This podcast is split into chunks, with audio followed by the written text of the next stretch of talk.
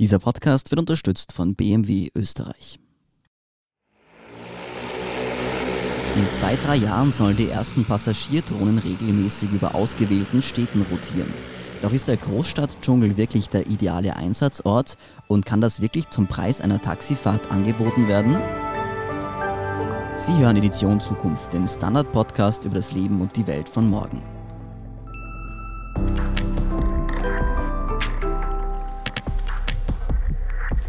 Mein Name ist Philipp Bramer. Und ich bin Fabian Sommerwiller.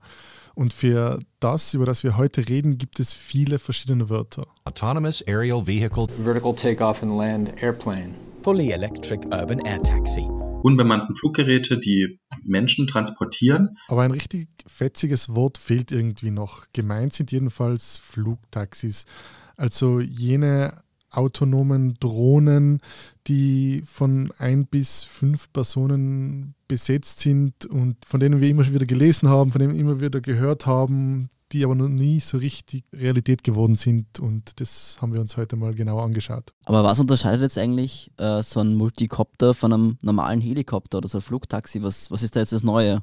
Ja, im Grunde sind es mehrere Dinge. Es sind mal kleiner. In der Regel gehen die meisten Konzepte davon aus, dass sie ein bis zwei Personen, maximal vier bis fünf Personen transportieren werden. Sie sind dadurch auch leichter, sie sind elektrisch betrieben und sie haben viel mehr Rotoren. Und diese vielen Rotoren sind auch dahingehend ein Vorteil, dass sie einfach dadurch sehr viel leiser sind. Wir kennen das, wenn ein Helikopter über einer Stadt kreist, das ist, das ist wahnsinnig laut. Und bei Volocopter sagt man jetzt, dass ihre Drohnen gar nicht mehr auffallen im normalen städtischen Lärm. Wenn die jetzt in 100 Metern in der Luft fliegen, hört man das gar nicht im normalen Hupen und Gequatsche und ein riesiger Vorteil, wenn dann die Technik eben soweit ist, wäre halt, dass sie wirklich autonom fliegen können, also ohne Pilot, dass man dann wirklich an sogenannten Ports, sagen sie oft so an kleinen Häfen, städtischen Häfen, ähm, irgendwie selber einsteigen könnte, sich ein Ziel aussucht, wie es man jetzt bei der, bei der Uber-App macht oder so und dann wird man da direkt hingeflogen. Mhm, also das heißt, die fliegenden Autos kommen jetzt wirklich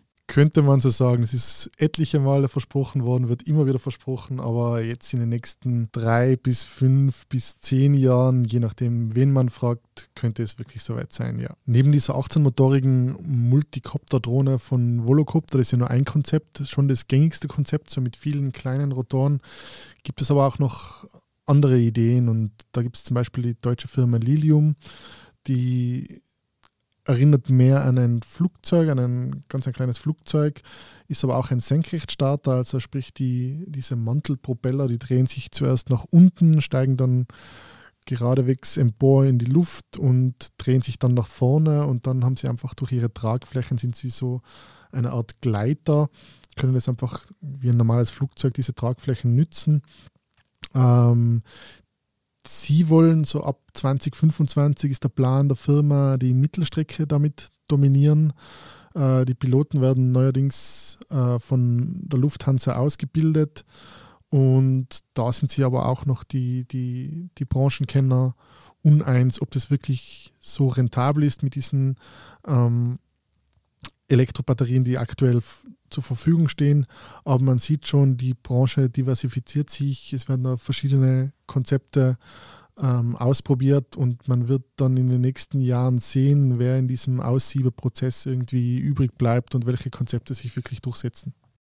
Aber man könnte so sagen, die fliegenden Autos kommen jetzt. Könnte man so sagen. Es ist etliche Male versprochen worden, wird immer wieder versprochen, aber jetzt in den nächsten drei bis fünf bis zehn Jahren, je nachdem, wen man fragt, könnte es wirklich soweit sein, ja. Ja, wen hast du denn gefragt? Ja, zum Beispiel mit dem Robert Machtlinger, den CEO von FACC, einem österreichischen Flugzeugteilehersteller. Und der sagt folgendes. Ich glaube, wenn wir das hinkriegen bis zum Jahr 2023, 2024, dann glaube ich, sind wir gut unterwegs. Ja, oder mit dem Christian Bauer vom deutschen Unternehmen Volocopter, die sich selbst als Weltmarktführer bezeichnen und man könnte schon sagen, die momentan sehr weit vorangeschritten sein in ihrer Technik. Und der glaubt zumindest. Das ist kein Thema mehr, das Zukunft ist, das passiert jetzt. Also er glaubt, dass wir das wirklich in den nächsten zwei bis drei Jahren erleben könnten. Und dahingehend sind auch die Olympischen Spiele 2024 in Paris interessant, weil im Gespräch mit mir hat er gesagt, dass sie da zum Beispiel mit der Pariser Bürgermeisterin in Gesprächen sind und dass sie schauen wollen, dass zum Beispiel Athleten bestimmte Zuschauer oder andere Funktionäre zwischen dem Pariser Flughafen Charles de Gaulle und den Sportstätten hin und her reisen könnten mit Flugtaxis, mit Sondergenehmigungen. Mhm, da wird ja schon ziemlich viel versprochen, also. Aber wie nah ist man denn da wirklich? Ja, das ist die große Frage. Also war es früher eine Frage, ob das Ganze wirklich passiert, äh, war es später eine Frage, wann wird das passieren? Und äh, nach meinen Recherchen habe ich jetzt so ein bisschen das Gefühl, es ist eigentlich nur mal die Frage, wo passiert es jetzt als erstes? Da sagen eigentlich die verschiedenen Hersteller, dass gerade der urbane Raum besonders interessant ist. Also sie bringen da Beispiele von Großstädten in Südamerika oder in Mexico City zum Beispiel oder auch im asiatischen Raum, wo sie sagen, da fliegen heute schon die Millionäre mit dem Helikopter von Hausdach zu Hausdach und da könnte es vielleicht auch die ersten Sondergenehmigungen geben, sodass in, sage mal, Mitte des aktuellen Jahrzehnts die ersten Flugtaxis, Passagierdrohnen dann wirklich in die Luft gehen. Auch Holger Friemelt, er ist Vorstand der Sparte Aviation an der FH Joanneum Graz, er ist also Luftfahrtwissenschaftler, der bestätigt das. Ich glaube, der Vorteil, den diese Metropolregionen in Asien, aber vielleicht auch in Mittel- und Südamerika haben, ist, dass dort auch ein großer Bedarf ist äh, für die individuelle Mobilität. Reiche oder Superreiche in diesen Gegenden die fliegen heute schon, weil sie nicht im Verkehr, im Straßenverkehr stecken bleiben wollen, sehr viel mit dem Hubschrauber. Da fliegt man vom Hochhausdach zum nächsten Hochhausdach. Aber mit einem konventionellen Hubschrauber sehr teuer, wenig umweltfreundlich, sehr laut. Ähm, und da bietet das Lufttaxi in solchen Märkten eine echte Alternative an. Jetzt werden wir nicht in Graz oder in Wien oder in Linz oder Klagenfurt von Hochhausdach zu Hochhausdach mit einem Hubschrauber oder einer Lufttaxidrohne fliegen müssen. Deswegen haben wir hier diesen Markt in Europa erstmal nicht. Mhm, aber ist die Technik an sich überhaupt da schon so weit? Ja, also die Luftfahrtforscher gehen eigentlich davon aus, dass sie jetzt ready sind. Friemel sagt auch, die Hersteller haben da ihre Hausübungen gemacht. Es ist so, dass die, die ersten, es sind ja ein bis 200 Konzepte weltweit, die da irgendwie herumschwirren. Ähm, nicht alle sind so weit, dass sie einen Prototypen haben. Ganz wenige sind nur so wirklich so weit, dass sie sagen, sie hätten jetzt ein Produkt, das sie in Massen produzieren könnten. Und es gibt aber einige wenige Hersteller, die jetzt wirklich schon so weit sind und nur mehr auf die Zulassungen warten. Und bei Volocopter zum Beispiel, also die verkaufen auch schon erste Tickets für Testflüge. Okay, und was kostet so ein Ticket?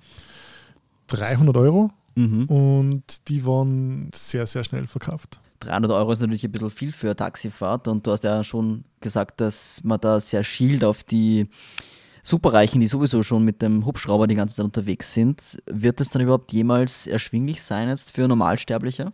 Ja, das ist das große Ziel. Also sie fast mantraartig wiederholen alle, mit denen man, man spricht, dass es irgendwann so günstig werden soll wie die normale Taxifahrt. Da sind aber Luftfahrtwissenschaftler wie der Herr Friemel zum Beispiel skeptisch, ob das wirklich so eintritt. Es wird sicher nicht ganz so billig wie die Fahrt mit dem Taxler. Aber es wird auch nicht jetzt um äh, Zehner äh, Potenzen und Größenordnung teurer. Ähm, und da gibt es verschiedene Aspekte. Einmal, ich spare wirklich den, den Piloten oder den, Tax, den Taxler, den Fahrer, die Fahrerin. Ähm, diese Geräte sind kleiner, pragmatischer, deswegen auch in der Anschaffung deutlich preiswerter als jetzt zum Beispiel ähm, ein Hubschrauber. Und ähm, was man nicht ähm, vergessen darf, ein Hubschrauber oder ein Fluggerät, das kann normalerweise den direkten Weg fliegen. Der muss nicht an der Ampel anhalten, der muss keine äh, Umleitung fahren ähm, wegen der Baustelle, der bleibt nicht im Stau stehen, der muss nicht die Serpentinen hochfahren, sondern der nimmt den direkten Weg. Und diese Zeit- und Streckeneinsparung, die trägt natürlich auch dazu bei, dass die, die Kosten für eine Fahrt oder einen Flug von A nach B geringer sind, weil ich den direkten Weg mit dem Flugzeug oder dem Fluggerät nehme. Sagt Luftfahrtexperte Friemelt. Dann gibt es natürlich auch noch andere Mittel und Wege, sage ich mal, die Kosten zu drücken. Also was ganz interessant gefunden habe in der Luftfahrt, da gibt es irgendwie so aktuell so ein Duopol, also zwei riesige Hersteller, die alles kontrollieren mit mhm. Airbus und, und Boeing. mit Boeing. Ja. Genau.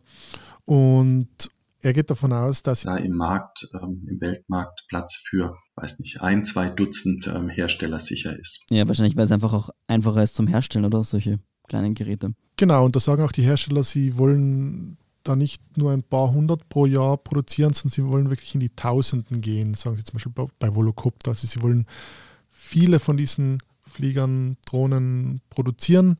Das macht das Ganze natürlich günstiger wieder. Und wo könnte das Ganze eingesetzt werden?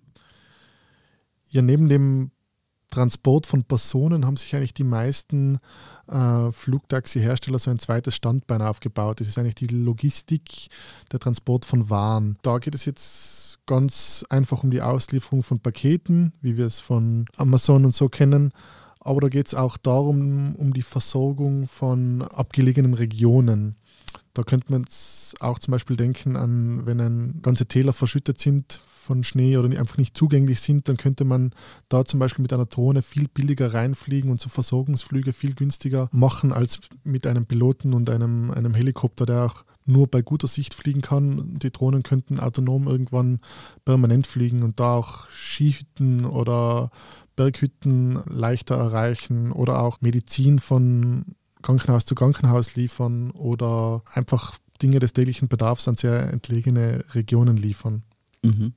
Und neben der Preisersparnis ist da natürlich auch der, der Sicherheitsfaktor irgendwie immer etwas, was mitspielt, weil man riskiert kein Menschenleben eines Piloten zum Beispiel, wenn man in der Logistik jetzt fliegt. Deshalb könnte man auch meinen, dass da vielleicht sogar weniger strenge Kriterien gelten als beim Pas Transport von Personen. Wir machen eine kurze Pause und sind gleich zurück.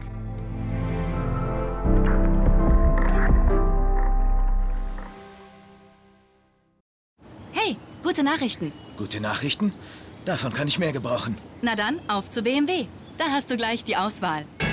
Zukunft ist Auswahl mit dem BMW 1er Österreich Edition inklusive Park Distance Control, Geschwindigkeitsregelung mit Bremsfunktion und vielem mehr. Jetzt ab 199 Euro im Monat. Weitere Angebote und alle rechtlich erforderlichen Infos bei Ihrem BMW-Partner und unter bmw.at/slash Angebote.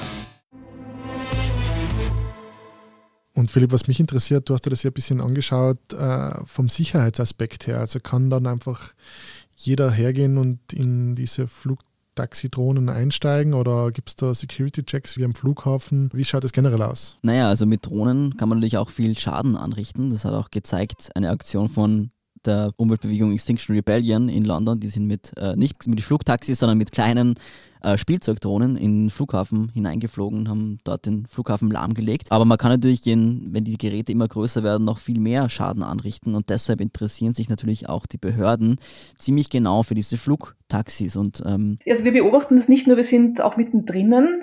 Sagt etwa Valerie Hackel von der österreichischen Luftfahrtbehörde Austro Control. Auf EU-Ebene gibt es nämlich ab 31.12. ein neues Drohnengesetz. Bisher waren nämlich, da geht es vor allem um Spielzeugdrohnen und Kameradrohnen, die man vielleicht vom Strand kennt oder von den Bergen ähm, werden da neu reguliert und da gibt es auch schon eine neue Kategorie für Flugtaxis. Bis die aber gefüllt wird, wird es wahrscheinlich noch einfach dauern, weil es sehr viele Sicherheitsbedenken gibt. Und weil du ja gefragt hast nach den Sicherheitschecks am Boden, da sagt Valerie Hackel von der Austro Control. Ja, also es beginnt schon mal damit, ob, ob wirklich man von jedem Punkt zu jedem Punkt fliegen kann oder ob es nicht am Anfang wahrscheinlich die, die praktikablere äh, Variante ist, dass es eben doch einzelne ich weiß nicht, Heliports gibt oder einzelne Infrastrukturpunkte, von denen aus man dann eben einen Flug starten kann. Äh, und wenn das so sein sollte, dann glaube ich, kann man dort entsprechende Sicherheitschecks auch ähm, durchführen. Und ich glaube persönlich, dass das auch sehr notwendig ist. Ähm, also bislang sind ja solche Drohnen meistens mit, mit zwei ähm, Sitzen ausgestattet. Das ist natürlich überschaubar, die Anzahl der, der Passagiere, die da drinnen sind. Aber man darf nicht vergessen, wenn eine Drohne wirklich abstürzen sollte, was natürlich zu vermeiden ist, aber für den Fall, dass das passiert, was ist denn am Boden? Und man muss natürlich die, die Sicherheit am Boden hier auch gewährleisten. Also ergo, äh, glaube ich, wird kein Weg daran vorbeiführen, dass sie auch entsprechende Sicherheitsvor Richtungen vor Start eines solchen Flugs ähm, verankert werden. Aber Fabian, was ich mir denke, ist es nicht wahnsinnig ineffizient, wenn man so ein bis zwei Leute herumfliegt in einem kleinen Taxi? Ja, hören wir uns mal an, was Luftfahrtexperte Friemel dazu zu sagen hat. So ein Lufttaxi oder so ein personenbeförderndes äh, Fluggerät, das ist auch relativ klein und relativ leicht. Das ist also bedarfsorientiert. Das ist genauso wie wenn Sie mit alleine im Auto fahren, dann ist das egal, ob jetzt mit dem Verbrenner oder mit dem Elektroauto, das ist nicht effizient, weil Sie haben drei oder vier Sitzplätze, die nicht belegt sind.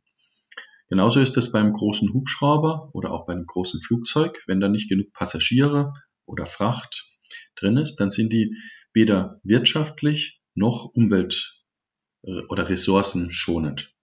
Und diese kleineren Drohnen, diese Lufttaxis, mit äh, zwei Sitzplätzen. Manche Modelle haben auch vier Sitzplätze oder fünf oder drei. Die sind bedarfsorientiert. Soll heißen, da fliege ich nicht viel leere Luft rum oder viel Masse rum, sondern ich habe genau das, was ich brauche, um eine Person oder zwei Personen von A nach B zu bringen, wo es vielleicht keine Straße gibt oder wo ähm, ich sonst einen Dieseltransporter nutzen würde, wo dann auch nur der Fahrer drin sitzt und neben sich vielleicht eine Box mit einem mit Blutkonserven transportiert. Und das kann ich sicher mit solchen Angeboten wirtschaftlicher und vor allem auch nachhaltiger anbieten. Und da, denke ich, haben wir in Europa, auch in Mitteleuropa, auch in Österreich, in Nischenmärkten plötzlich ungeahnte Möglichkeiten, was wir da besser ähm, für die Gesellschaft tun. Und was dahingehend auch interessant anzumerken ist, ist die durchschnittliche Auslastung eines Taxis. Die liegt nämlich zwischen 1,2 und 1,4 Personen. Und natürlich könnte man sagen, es wäre schlauer, wenn Fünfsitzer-Autos immer zu fünft ausgelastet werden und Busse nur herumfahren, wenn sie, wenn sie voll sind. Aber die menschliche Art, sich fortzubewegen, ist halt leider manchmal sehr ineffizient. Und das wird vermutlich auch beim Lufttaxi nicht anders sein. Mhm. Obwohl es natürlich auch sehr große Unterschiede gibt. Ich habe mir da äh, ein paar Papers dazu angeschaut. Ähm, zum Beispiel, Amazon hat ja schon angekündigt, dass Pakete zukünftig auch per Luftzustellung zugestellt werden, also per Drohne. Und da hat sich zum Beispiel wer angeschaut, von der Energieverbrauch äh, ausschaut. Und die sind draufgekommen, dass ein 2,5 Kilogramm schweres Paket zu bewegen ist, verbraucht 130 mal so viel Energie, wie wenn man es in einem kleinen Zustellauto liefern würde. Bei den Personen, das ist eine andere Studie, ist da draufgekommen, dass es auch sehr darauf ankommt, wie du auch schon sagst, wie viele Leute da drin sitzen. Also wenn es zum Beispiel durchschnittlich 1,5 Leute drin sitzen, dann ist es sogar auf 100 Kilometer gerechnet besser als ein Elektroauto. Aber es kommt auch auf sehr aufs Starten und Landen an. Der verbraucht nämlich besonders viel Energie, der Start- und Landevorgang. Aber 100 Kilometer fliegen ist momentan eh noch kein Thema, vor allem wenn es um Strom geht, weil da gibt es ja keine Batterien. Das ist eigentlich genau das gleiche wie beim Elektroauto ein bisschen. Aber es ist schon so, dass man auch beobachten kann, dass wir halt dann auch am, am Beginn einer, einer, einer, Technologie sind und, und je besser die, die Batterien bei Autos werden, je besser die anderen Batterietechnologien werden, das wird sich natürlich auch alles in dieser Luftfahrtbranche niederschlagen und dann die, die Lufttaxis günstiger machen und hoffentlich auch umweltfreundlicher zu machen oder wie es Friemel zusammenfasst. So ein Lufttaxi, das fliegt elektrisch, akkugetrieben. Das ist also ein fliegender Tesla oder ein fliegender i3 oder ein fliegender René Zoe, ähm, wie auch immer. Ähm, wir haben also da die Chance, erste Nachhaltigkeitsaspekte in die Luft zu bringen. Ja, dass Flugtaxis das günstigste oder umweltfreundlichste Verkehrsmittel werden, ist ziemlich unwahrscheinlich. Aber wie wir schon besprochen haben, gibt es sehr viele interessante und sinnvolle Nischenanwendungen. Man darf auf jeden Fall die Forschung nicht vernachlässigen, sagt Friemelt, der auch selbst an der FH Johanneum unterrichtet ein wichtiger Punkt, den wir auch brauchen, um diese Technologie zum Fliegen zu bringen und äh, Wertschöpfung in Österreich, Arbeitsplätze in Österreich für Weltmarktprodukte zu generieren. Wir brauchen die richtig ausgebildeten Mitarbeiterinnen und Mitarbeiter in der Industrie. Früher hat man, wenn man Luftfahrt studiert hat, ähm, ja, die, die Strahltriebwerke, also die kerosinfressenden Triebwerke durchgenommen. Jetzt reden wir über Elektroantriebe. Früher hat man über Flugsteuerungskonzepte, da war das ganz klar. Ich habe einen Piloten äh, oder ich habe eine Cockpit-Besatzung, die das Flugzeug steuert. Gut, die werden vielleicht ein bisschen durch den Autopiloten unterstützt, aber ich habe auf jeden Fall immer jemand im Cockpit, der auch eingreifen kann, wenn was schief geht. Plötzlich habe ich in so einer Lufttaxi oder personenbefördernden Drohne keinen Piloten mehr, der eingreifen kann. Ich muss also ganz andere Arten von Systemen entwickeln, um sowas erfolgreich zu machen. Und das ist gerade in der aktuellen Zeit, wo alle so ein bisschen argwöhnisch auf die Luftfahrt äh, schauen und sagen, hat es überhaupt noch Zukunft? Gibt es da überhaupt noch Berufe? Äh, macht es überhaupt noch Sinn, ähm, auf eine Luftfahrt HTL zu gehen oder ähm, ein Luftfahrtstudium wie zum Beispiel an der FH Joanneum zu absolvieren? Da kann ich sagen, das ist absolut wichtig, dass man nämlich die heute aktuellen und in Zukunft erforderlichen Kenntnisse jetzt lernt ähm, und wir auch ja für die Industrie, die heimische Industrie, die notwendige, das notwendige Know-how in den Köpfen von Mitarbeiterinnen und Mitarbeitern bereitstellen. Gut, jetzt ist die Technologie also schon im Werden, aber wie sieht es denn eigentlich mit der Akzeptanz aus? Wollen die Leute überhaupt mit so Flugtaxis fliegen? Ja, das ist natürlich ein bisschen Kaffeesudleserei jetzt, aber ich, ich glaube schon, dass wenn Menschen merken, dass es vor allem sicher ist, dass es vielleicht auch einigermaßen erschwinglich ist und durchaus auch ein bisschen Spaß macht, dass schon einige Personen das nutzen werden. Was ich mir schon vorstellen könnte, dass es jetzt nicht unbedingt in den infrastrukturell gut ausgebauten europäischen Städten sofort extrem Fort aufnimmt, sondern dass es diese großen Städte sind, die sehr von Staus betroffen sind und wo, die, wo es vorankommen einfach viel schwieriger ist als bei uns jetzt mit Opern zum Beispiel. Aber im Allgemeinen glaube ich, jetzt nicht, dass es die Fortbewegungsmittel am Boden irgendwie ersetzen wird, aber schon in einer gewissen Weise ergänzen könnte in einigen Städten. Aber ich würde schon mal fliegen damit im Urlaub. Ja, ich auch. Okay. zu ja. zweit können wir ja. Ja, stimmt, zu zweit geht's. Ja, was sagen Sie, liebe Hörerinnen und Hörer? Würden Sie mit so einem äh, Flugtaxi fliegen und wohin? Und haben Sie vielleicht auch eine gute Bezeichnung für diese ja, genau. Dinge, weil die Branche, wie wir gehört haben, sucht immer nach einem fetzigen Begriff. Wort gesucht. Schreiben Sie uns einfach auf der Standard.at slash Zukunft. Dort finden Sie auch viele spannende Geschichten um das Leben und die Welt von morgen. Und wir hören uns wieder in zwei Wochen beim Podcast Edition Zukunft. Ciao. Danke, ciao.